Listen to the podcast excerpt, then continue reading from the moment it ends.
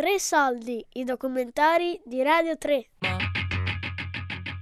Fenoglio e le langhe, una questione privata di Damiano Grasselli.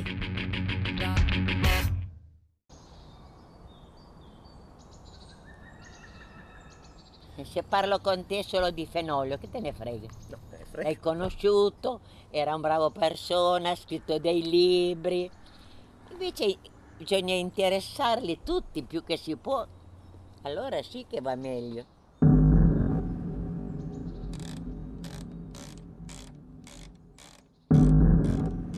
Debbo constatare da per me che sono uno scrittore di quart'ordine. Non per questo cesserò di scrivere, ma dovrò considerare le mie future fatiche, non più dell'appagamento d'un vizio. Eppure, la constatazione di non essere riuscito buono scrittore è elemento così decisivo, così disperante, che dovrebbe consentirmi, da solo, di scrivere un libro per cui possa ritenermi buono scrittore.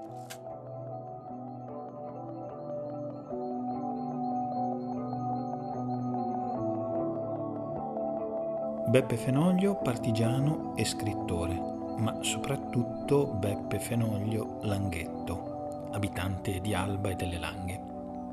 Lui stesso in un piccolo brano si domanderà se sia meglio scrivere un libro su Alba stando ad Alba o lontano dalla città. Lui ad Alba ci vivrà per tutta la sua vita, la sua breve esistenza, 40 anni in cui scriverà molto ma non avrà un grande successo. Il successo arriverà solo negli ultimi anni della sua vita e poi postumo. Il suo carattere schivo non lo rendeva adatto ai salotti letterari e L'unico vero amico che ha avuto nel mondo della cultura è stato Italo Calvino. La sua difficoltà ad entrare in relazione col mondo ufficiale della cultura lo ha un po' isolato nella piccola cittadina piemontese in cui ha passato tutta la vita.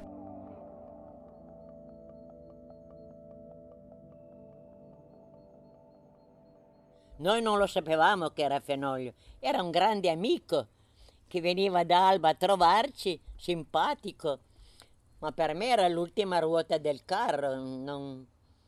E poi piano piano hanno detto che scriveva, o oh, cosa avete che scriva? Sono come mia scrive. E poi piano, sai, piano piano le cose si sono cambiate, evolute molto in fretta. Anche perché non gliele davamo tanto, eravamo tanto così amici. Sì, hai scritto dei libri, ma dopo poi le cose sono cambiate. Ma a me scriveva tante cartoline, ma, ma non era capace a scrivere niente, scriveva soltanto Beppe. Ai, come metteva, agli maestri statali, ai maestri statali di San Benedetto Belbo, eh, saluti, oppure niente, niente. E allora io tante volte lo prendevo in giro ma non sei capace a scrivere, sei, dice che sei tanto capace a, a, mettere un pezzettino, ti ricordiamo, ti pensiamo. Noi eravamo un po' più dolci, le, le ragazze, un po' più... E mai, mai, mai, mai, mai, né? Sì, ma per lui era veramente, sarà un brocco, ma un brocco brado, cioè lui davvero non gli è mai interessato niente, niente, niente. Zero, i salotti proprio letterari non gli sono mai interessati per niente, zero proprio era veramente, infatti quando Calvino scrive il più solitario di tutti, era proprio così. Cioè mio padre non aveva, poi non gli interessava per niente, io sono certa che lui volesse essere letto, eh?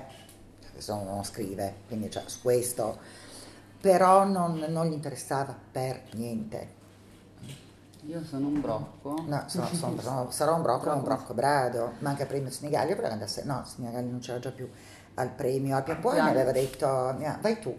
Io gli ho detto, ma come vado io? e abbiamo cercato dove abitava Gardanti, Gardanti, dico bene, e poi lui è andato dentro, voleva che andassi anch'io, ho fatto male a non andare e ho aspettato che uscisse, ma lui ne ha messo tanto a uscire. E poi mi ha raccontato qualcosa, ma io non è che abbia capito poi tanto cosa mi ha detto, ha solo detto che tutto quello che avevi visto, quello che io ho portato su, l'hai visto tu? Sì che l'ho visto, adesso solo più metà mi dice, che mi dice sempre quello, che non c'era più tutto il suo lavoro, che era stato scombussolato, non era contento. dà la prefazione a Il sentiero dei nidi di ragno di Italo Calvino e fu il più solitario di tutti che riuscì a fare il romanzo che tutti avevamo sognato, quando nessuno più se l'aspettava. Beppe Fenoglio. E arrivò a scriverlo e nemmeno a finirlo.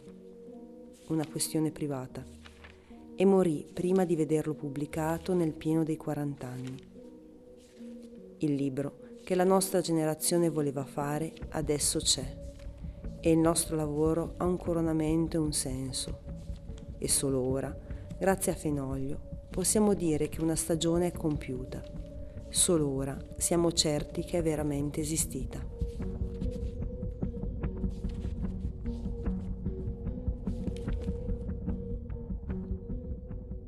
Quando c'è questa meravigliosa pagina misteriosissima in cui eh, si discute, ah, anche tu prendi appunti, anche tu partigiano prendi appunti, anche io il libretto, eh, ma chi di noi scriverà il libro, il libro più, più adeguato e migliore? E c'è qualcuno che dice nessuno di noi lo scriverà.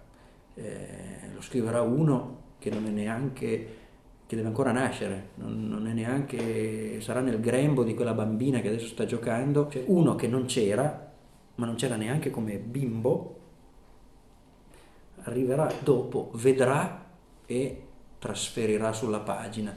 E allora lì il partigiano e scrittore, io potrei dire che Fenoglio ha dovuto anche essere due persone, ha dovuto fare il partigiano perché ha scelto di fare il partigiano perché i tempi gli hanno imposto di scegliere. Ha voluto fare lo scrittore o ha dovuto perché sentiva di doverlo fare, ognuno ha la sua visione no, della vocazione di scrittore, ma ha aspettato dieci anni per cercare di scrivere il libro grosso, il libro dei libri, e poi ne ha messo uno, uno l'ha tagliato, uno l'ha messo nel cassetto e, e ha aspettato 15 anni prima di scrivere questa storia che finalmente voleva scrivere. Quindi partigiano e scrittore, allora questo E è una contiguità, ma necessariamente uno completa l'altro, ma deve, deve arrivare dopo la scrittura perché non sono gli appunti che prendi, non, nessuno di noi subito nel 1946 darà il libro. Negli ultimi anni della sua breve vita, Beppe Fenoglio ha conosciuto un po' di successo nel mondo letterario e qualche soddisfazione, ma sarà solo dopo la sua morte che arriveranno i grandi numeri sia delle vendite che dei premi ricevuti e dei riconoscimenti. Oggi il centro studi Beppe Fenoglio è presieduto dalla figlia Margherita Fenoglio e dalla direttrice Bianca Roagna. A loro il compito di accogliere numerosi turisti che un po' da tutta Italia e da tutto il mondo vengono ad Alba proprio per conoscere l'opera di Fenoglio. A un certo punto in una lettera Fenoglio dice a Garzanti quando che... è uscito Primavera di Bellezza le librerie di Alba hanno fatto le vetrine eh, dedicate sì. al libro eh, molto belle. Tut- Ma l'hanno sempre fatte, né? quando usciva un libro di Fenoglio. L'hanno sempre fatto le vetrine. Marchisio lì in via Maestra si prestava tanto. Riolfo e anche quella sotto i portici. Io so soltanto che è tradotto, che c'è una questione privata tradotta, cioè so soltanto, io dovrei sapere molto, ma insomma la cosa che più mi ha colpito proprio in assoluto è che una questione privata è tradotta in coreano. coreano. E adesso ho ceduto proprio adesso, adesso i diritti perché venga tradotta proprio una questione privata in georgiano.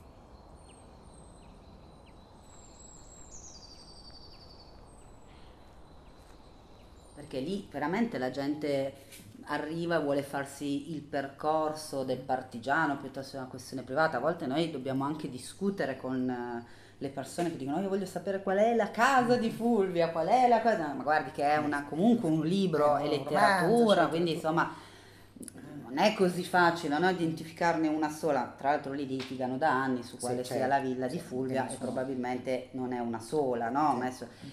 E capitano veramente non so dirti quanti classi, scuole che arrivano qui e i ragazzi sanno a memoria i libri.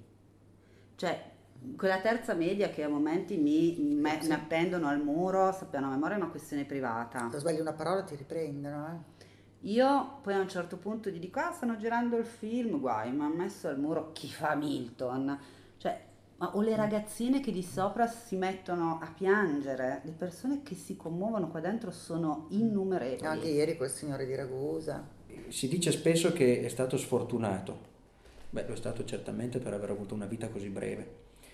Eh, però, ecco, per esempio, per me dire che pubblico poco in vita, io non so, se tu pubblicassi tre libri come quelli che ha pubblicato lui, in 40 anni di esistenza, avendo cominciato a scrivere a 24 anni, io non so se pot- dovrei dire poco, secondo me anche questa è una deformazione nostra, oggi se, se non pubblichi 40 libri, un libro all'anno, se 700 articoli, eh, non, non, pubblichi, è assurdo, eh, cioè, noi non ha pubblicato poco, ha, pubblicato tre libri e parecchi racconti eh, su rivista, una traduzione, della ballata del vecchio marinaio eh, ha, ha, scritto, non le ha pubblicate, ma nel senso sono state pubblicate, lette pubblicamente delle traduzioni da poeti inglesi, cioè trovamene uno che possa reggergli il confronto.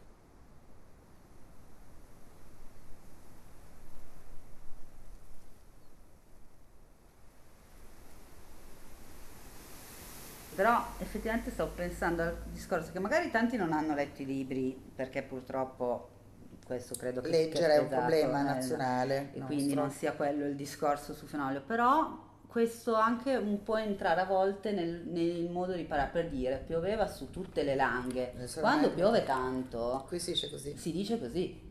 Quindi puoi anche non averlo letto la malora però in qualche modo la citi e capita sì, anche su, appunto, sul Tanaro, quando si gonfia tanto, fa più paura della, della, guerra, che è una frase, cioè quando Feroglio sì. dice si era gonfiato così tanto, ha più paura della, della guerra. guerra.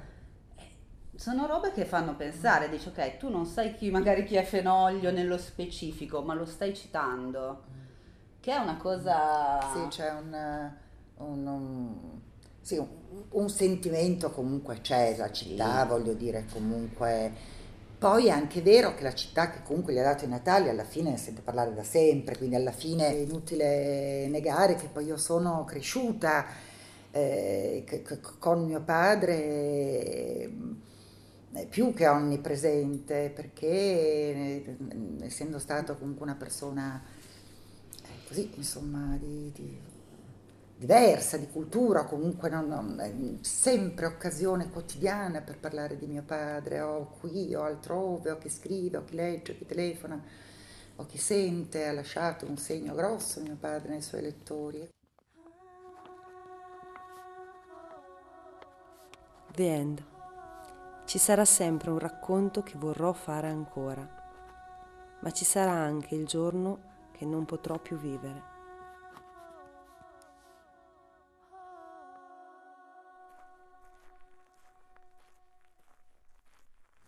Cioè, guarda che per lasciare io, dei biglietti, delle cose. Io vado come minimo una volta alla settimana, quindi poi con l'estate, eccetera, anche di più. Secondo me io almeno 60-65 volte l'anno al Camposanto vado, io credo che almeno 40-42 trovo qualcosa. Biglietto, un fiore, una sigaretta, una sigaretta spenta ma messa lì in modo che si possa, che io la veda, quindi messa bene, un cero, un angioletto, un libro, un adesivo,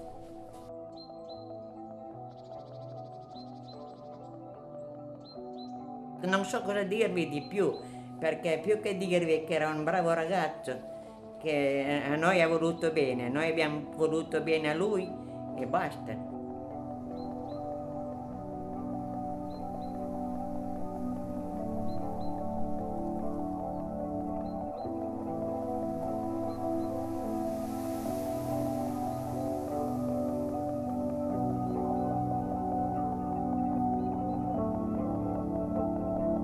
Fenoglio e le langhe, una questione privata, di Damiano Grasselli. Tre Soldi è un programma a cura di Fabiana Carobolante, Daria Corrias, Giulia Nucci. Tutte le puntate sul sito di Radio 3 e sull'app RaiPlay Radio.